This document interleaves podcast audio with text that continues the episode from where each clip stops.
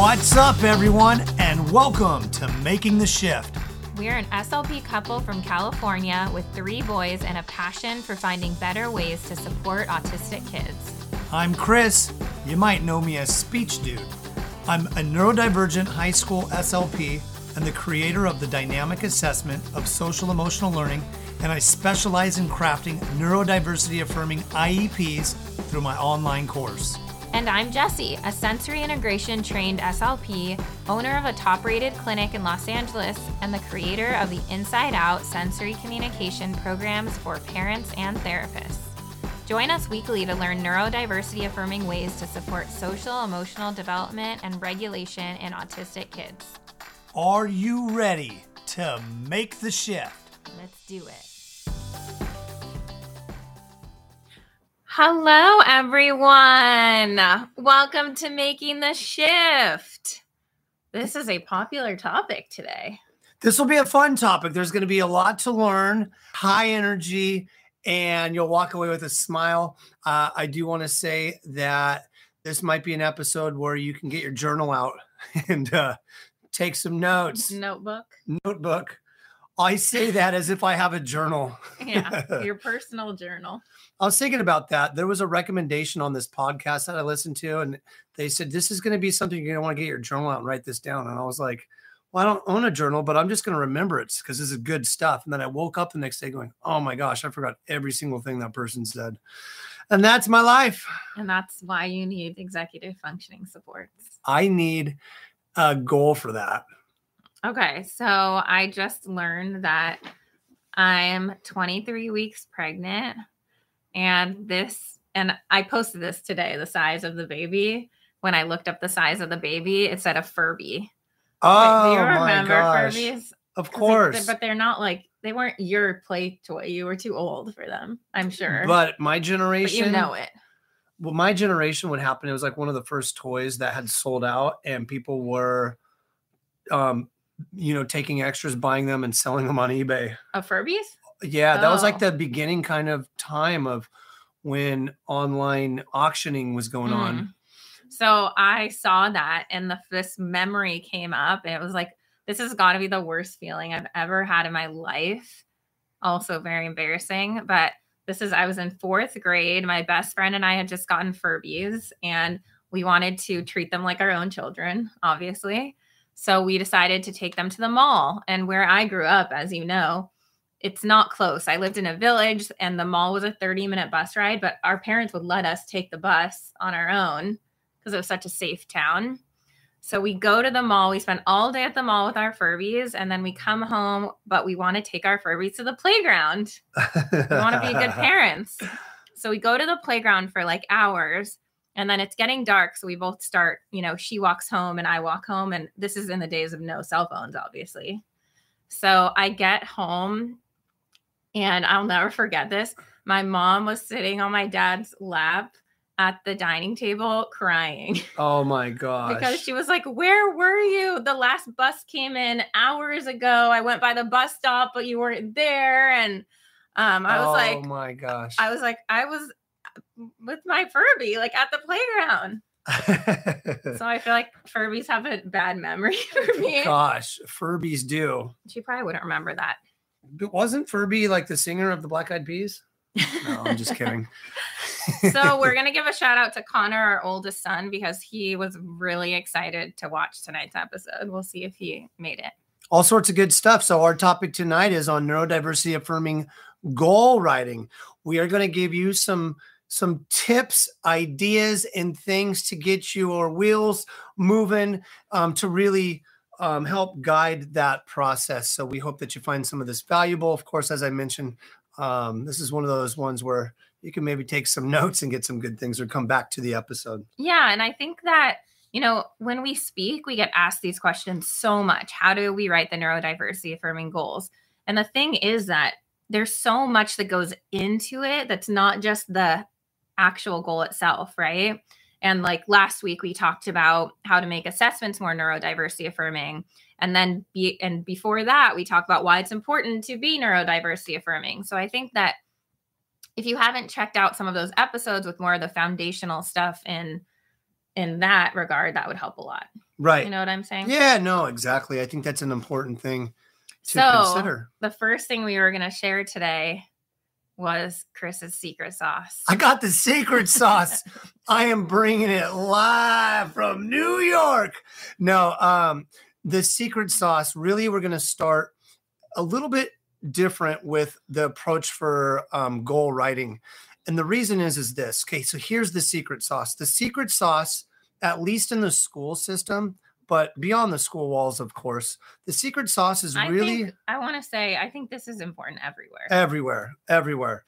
Um, but i work in the schools and so i think that having a document the iep um, is something really to keep in mind. So before we go into goal writing when i have ieps and when i'm working with my autistic students this is so so so so so important.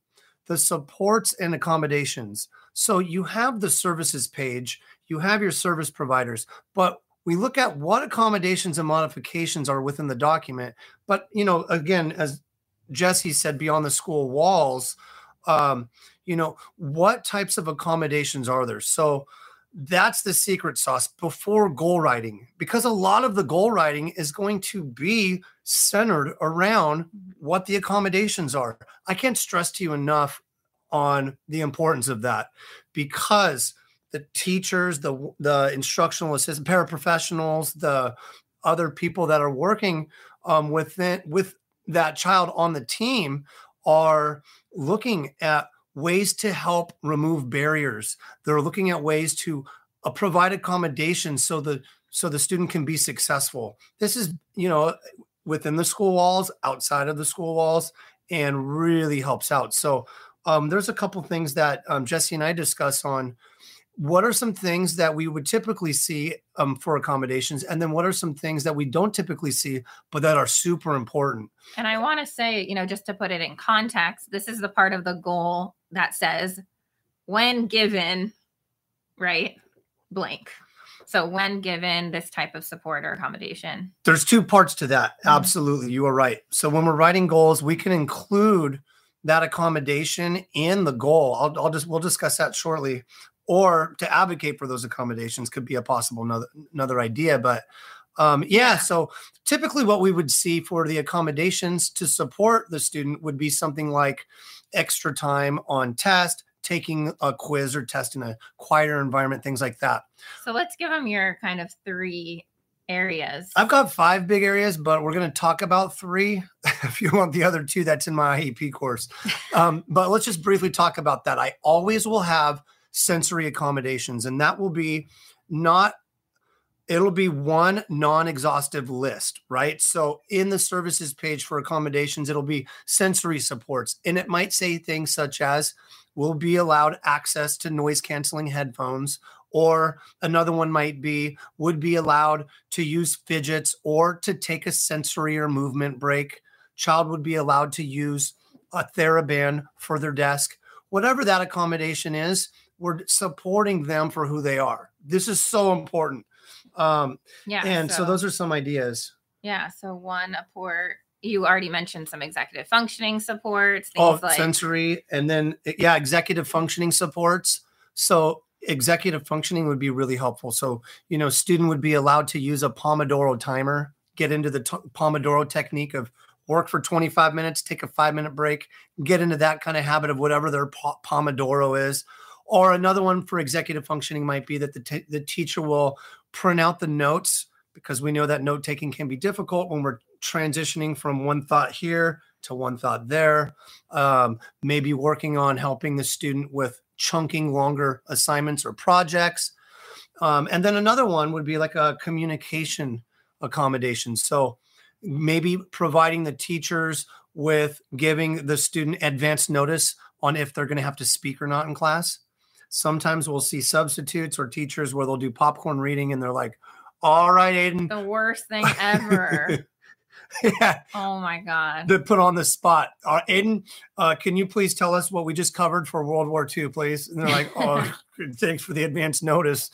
So yeah, communication. Alternate methods of communication would be another communication support. Yeah, so having a, access to being able to communicate doesn't have to be through verbal speech. You know, really, Yeah. a system. Okay, so just to summarize those, secret sauce. That's the secret sauce. Chris's secret sauce is knowing what kind of accommodations or supports that you can provide the child, knowing what is available to them. It sounds like first and foremost, because we can't just pull things up out of thin air. So, knowing what supports and accommodations a child needs, also knowing what's available to them, and then considering some, to name a few, sensory supports they might need, executive functioning supports, or communication supports. Yeah, absolutely. As I mentioned too in the IEP course, the nice thing is I have an exhaustive list of what accommodations work best for neurodivergent students. And we do it digitally. So I have the students really go through that list and they let me know, like, I want them to be a part of this process, which is huge and that leads us into the next things on what are we looking for in neurodiversity affirming goals versus what should we stay away from and i do want to preface it by saying of the importance i just mentioned on including the student in what accommodations they feel they would need but also including them in the goal writing process i think that is really important yeah how many kids don't know their goals Yeah. what are you working on in speech? No idea. I don't know. so yeah, let's Uno. talk about yeah. Getting better at Uno. Let's talk about what neurodiversity affirming goals should not do or what we should not be doing with our goals. Yeah, I agree. And the main thing there is our goals for our autistic students should not be teaching them to mask teaching them to hide their autistic traits, teaching them to lessen their autistic traits. We don't want to write goals for things like reducing echolalia, reducing stimming, you know, forcing eye contact. We don't want to write goals that are based on neurotypical norms for communication, right? Exactly. Yeah. Yeah, and we've talked about this in a past episode. The reason why is because if we're teaching students, if we're looking at goals, if we sit back and we're creating goals that teach them to be like less autistic, right? Or to mask who they are, but to have to imitate their neurotypical peers, then what we're doing is we're essentially telling them that the way that they communicate is invalid and that we're also telling we're also creating more stress and anxiety because we're saying hey we're going to work on these goals about somebody who you're not and that just leads to stress it makes one think about well if my way of communicating and my style of understanding things is isn't the right way well then who am i and then they start to lose their identity and when you start to have a loss of identity it can lead to a lot of other mental health things so that's the big area we when we look at looking at any type of goal, we're looking at not having goals that are teaching them to imitate their the neural majority. And it's really peers. important to be able to verbalize that for you as a you know a therapist, a parent to be able to explain that just like Chris did. Because if you walk into that meeting with the parent where you're explaining their goals, that's your reasoning for and I I own a clinic, you guys probably know, which is where we are now. We got a phone call request today, new patient request, and it was like the list of the things they wanted to work on was eye contact, um, you know, staying on a staying they didn't say non-preferred topic, but it was like that exact kind of thing that they were explaining. Um, it was just like a whole list of things that we just don't target now that we know this. Right. Yeah. Um, so what should neurodiversity affirming goals do? And well, I also wanted to mention another one that we see that's quite common is that um, we see goals sometimes that are written for unstructured time or for free time or for recess. And I just say, just let the kids enjoy their time. Like the other students not on IEP plans don't have to be stressed about working on goals during their free time. I just say, hey, you know what? We need to be really cautious on creating goals that have kids have to walk up to random peers for a three minute conversation of with two different chosen peers during unstructured time. I just don't think that's the most healthy way of going about it. I don't think that's very neurodiversity affirming. And um, I, I say, hey, free time is a good time to get back to regulating. Free time is a good time to mm-hmm. get back to you know, we all want our own free time. Like if we want our own free time, then I think we should honor that for our students as well. and our and our and our kids. So let's talk about, we're going to talk about what neurodiversity affirming goals should do. And then we're going to give you guys a bunch of kind of our favorite topic areas for goals. And we had some specific requests to make sure we cover younger kids as well. So we're going to be talking about what goals might look like for younger versus older students as well. But the main thing is that we want our goals, if in order to be neurodiversity affirming, we really want them to honor and respect the differences that our autistic kids have in their communication, the differences they have in their social interaction, their sensory regulation, their emotional regulation. So we want to respect those differences, honor those differences. And essentially, we're looking at what kind of support do our kids need and how can we give that to them? Yeah, absolutely. I think that um, a, lot of things to consider too when we're looking at goals can be a, a wide variety of things, but we're still working for the students who need language development. We're still working with um, students on a variety of things. Um, Yeah, absolutely. So still targeting language development as well, of course. right, right. So we were going to kind of break down the differences a little bit between Jessie's population, which are the younger um, clients that she works with, versus some of the older students that I work with. So we'll kind of maybe And some of these are, you know, obviously they're not age specific. They be more they may be more of where the child is, where the student is specific in terms of their communication. So like when we're writing communication goals, obviously that could be a goal for a young child or an older child.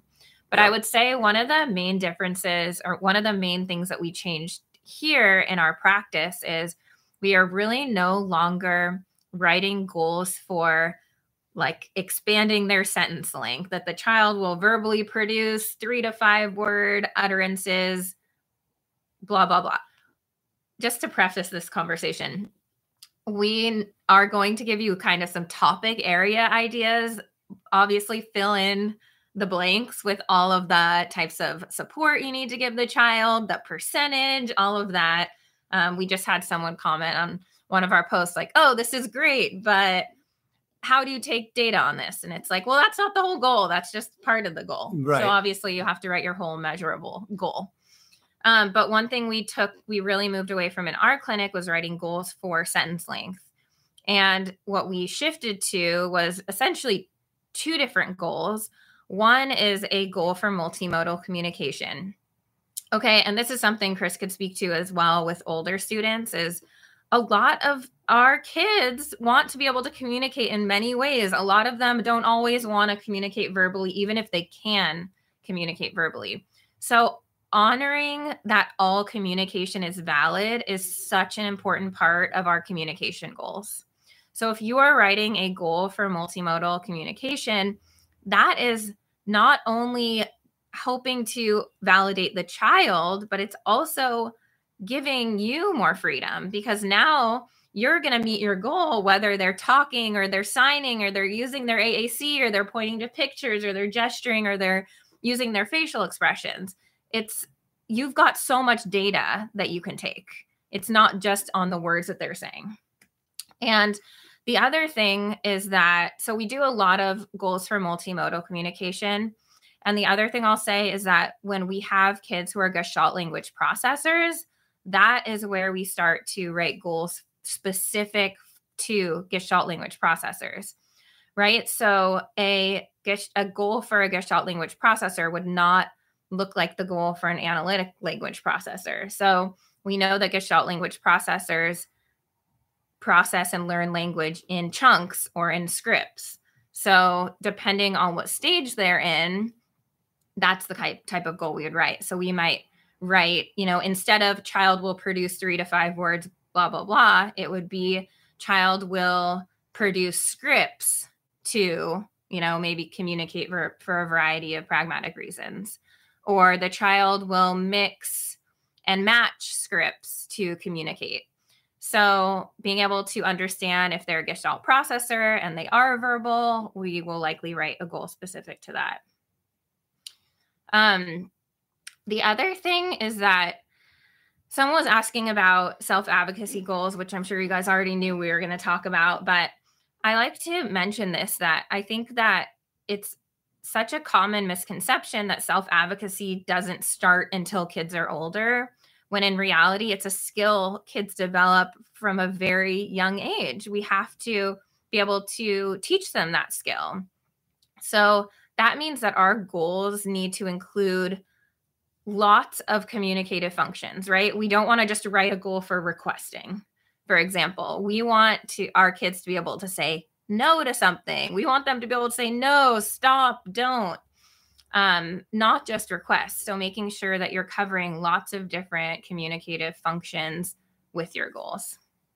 Yeah, and self advocacy is not just yeah seeking out help.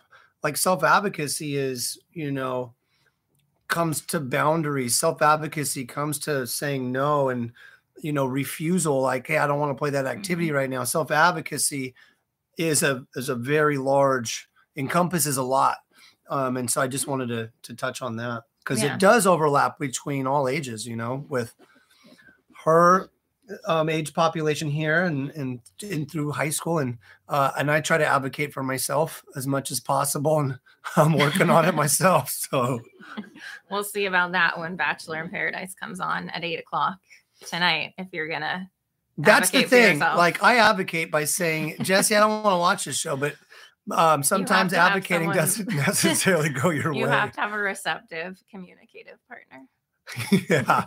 So the other part of advocating is I just advocate for myself by getting up and going to the couch. And that's fine too. Yeah. so one thing, let's segue into, you know, work having regulation goals um, or goals that target self-regulation i think are super helpful depending on the child depending on the age we were kind of debating this earlier when we would introduce that and i think it's it so much depends on the child's ability to understand what they need.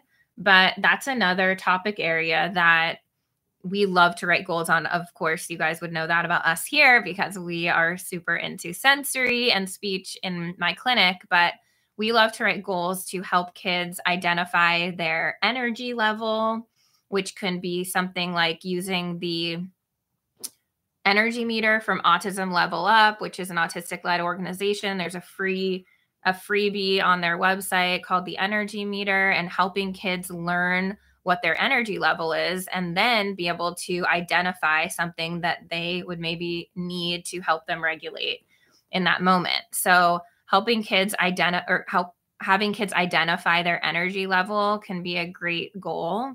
Another goal that could we're gonna have to do a whole show on you know interoception and emotions but one goal we would want to stay away from with our autistic kids would be just labeling emotions. Because when generally speaking most autistic people have trouble understanding their own emotions and other emotions which stem from difficulties with interoception which is the body's ability to identify its sensations. So, for example, I know that heart beating, if I feel my heart beating fast and I start to feel warm, I start to feel jittery, to me, I know that means anxious. For a lot of our kids, they're having trouble identifying those sensations in their body.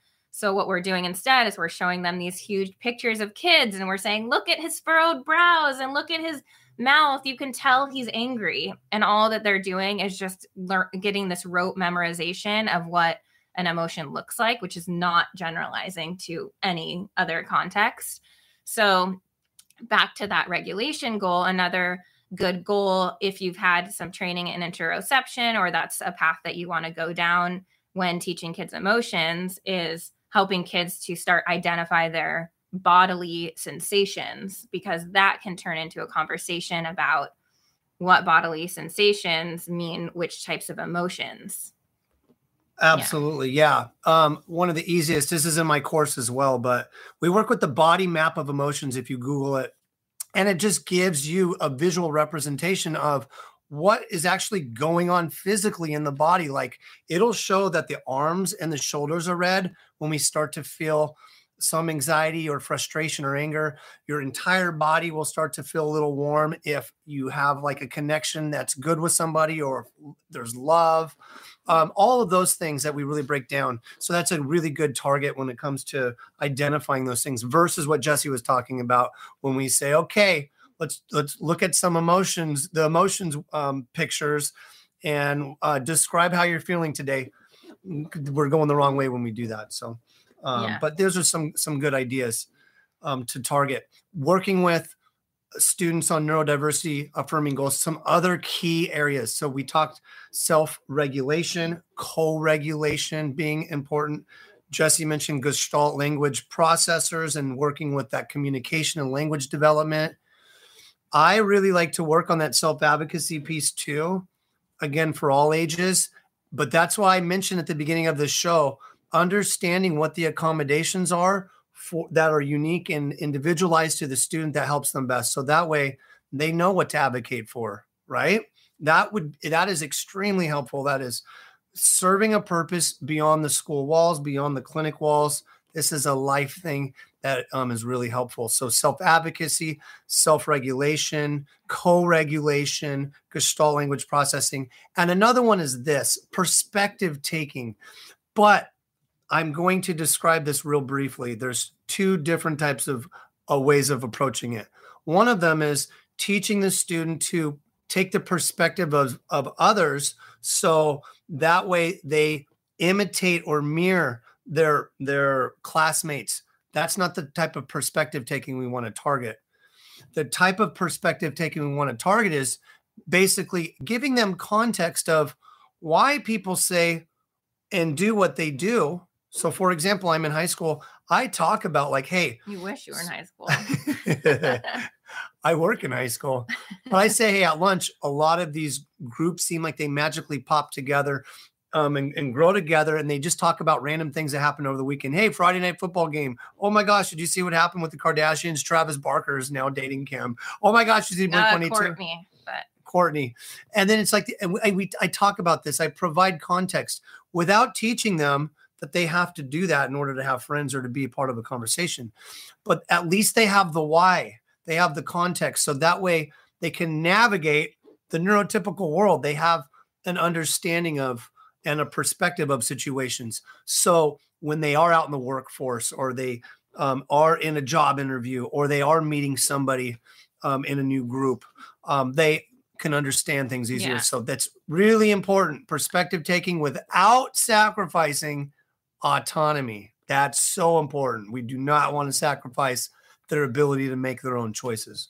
And I'm glad you bring that up because I think when we do talk about not teaching perspective taking in the way that we're used to teaching it, I feel like we always get people who comment saying, like, well, that's not fair that they're not going to understand how to take the perspective of these other people. It's not fair. They're not going to know how to navigate the world. So that's not what we're saying to do. We're not saying um, to not do that. You know, Chris is talking about helping them understand other people's perspectives. And then in the meantime, hopefully, we're also getting other people to understand autistic perspectives, right? Because it has to go both ways. It's a two way street, but that's why you're here because we learn, we share, we educate and you know it again yeah both it's that double empathy everybody learning about different ways of communicating and different yeah. styles yeah that's and i really want to jump back really quick to self advocacy because we got a lot of questions about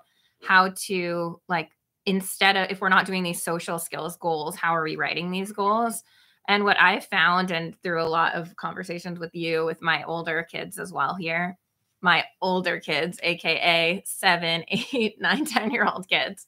That's what I consider older. Um, we, you know, you can make almost any goal kind of what was a traditional social skills goal and change that to be a self advocacy goal, right? So if the goal was that the child will maintain a topic of conversation, we know that we don't want a goal like that because it's forcing them to be in a conversation that they really don't want to be in about maybe something that is not interesting for them. Right. So instead of having a goal about maintaining a topic of conversation, you have a goal for that the child will self advocate to change the topic of conversation so that they know how to change the topic of conversation when it's not interesting for them. Or that they will self advocate to you know navigate a communication breakdown if they don't understand what someone's talking about that they're able to get clarity to navigate that communication breakdown.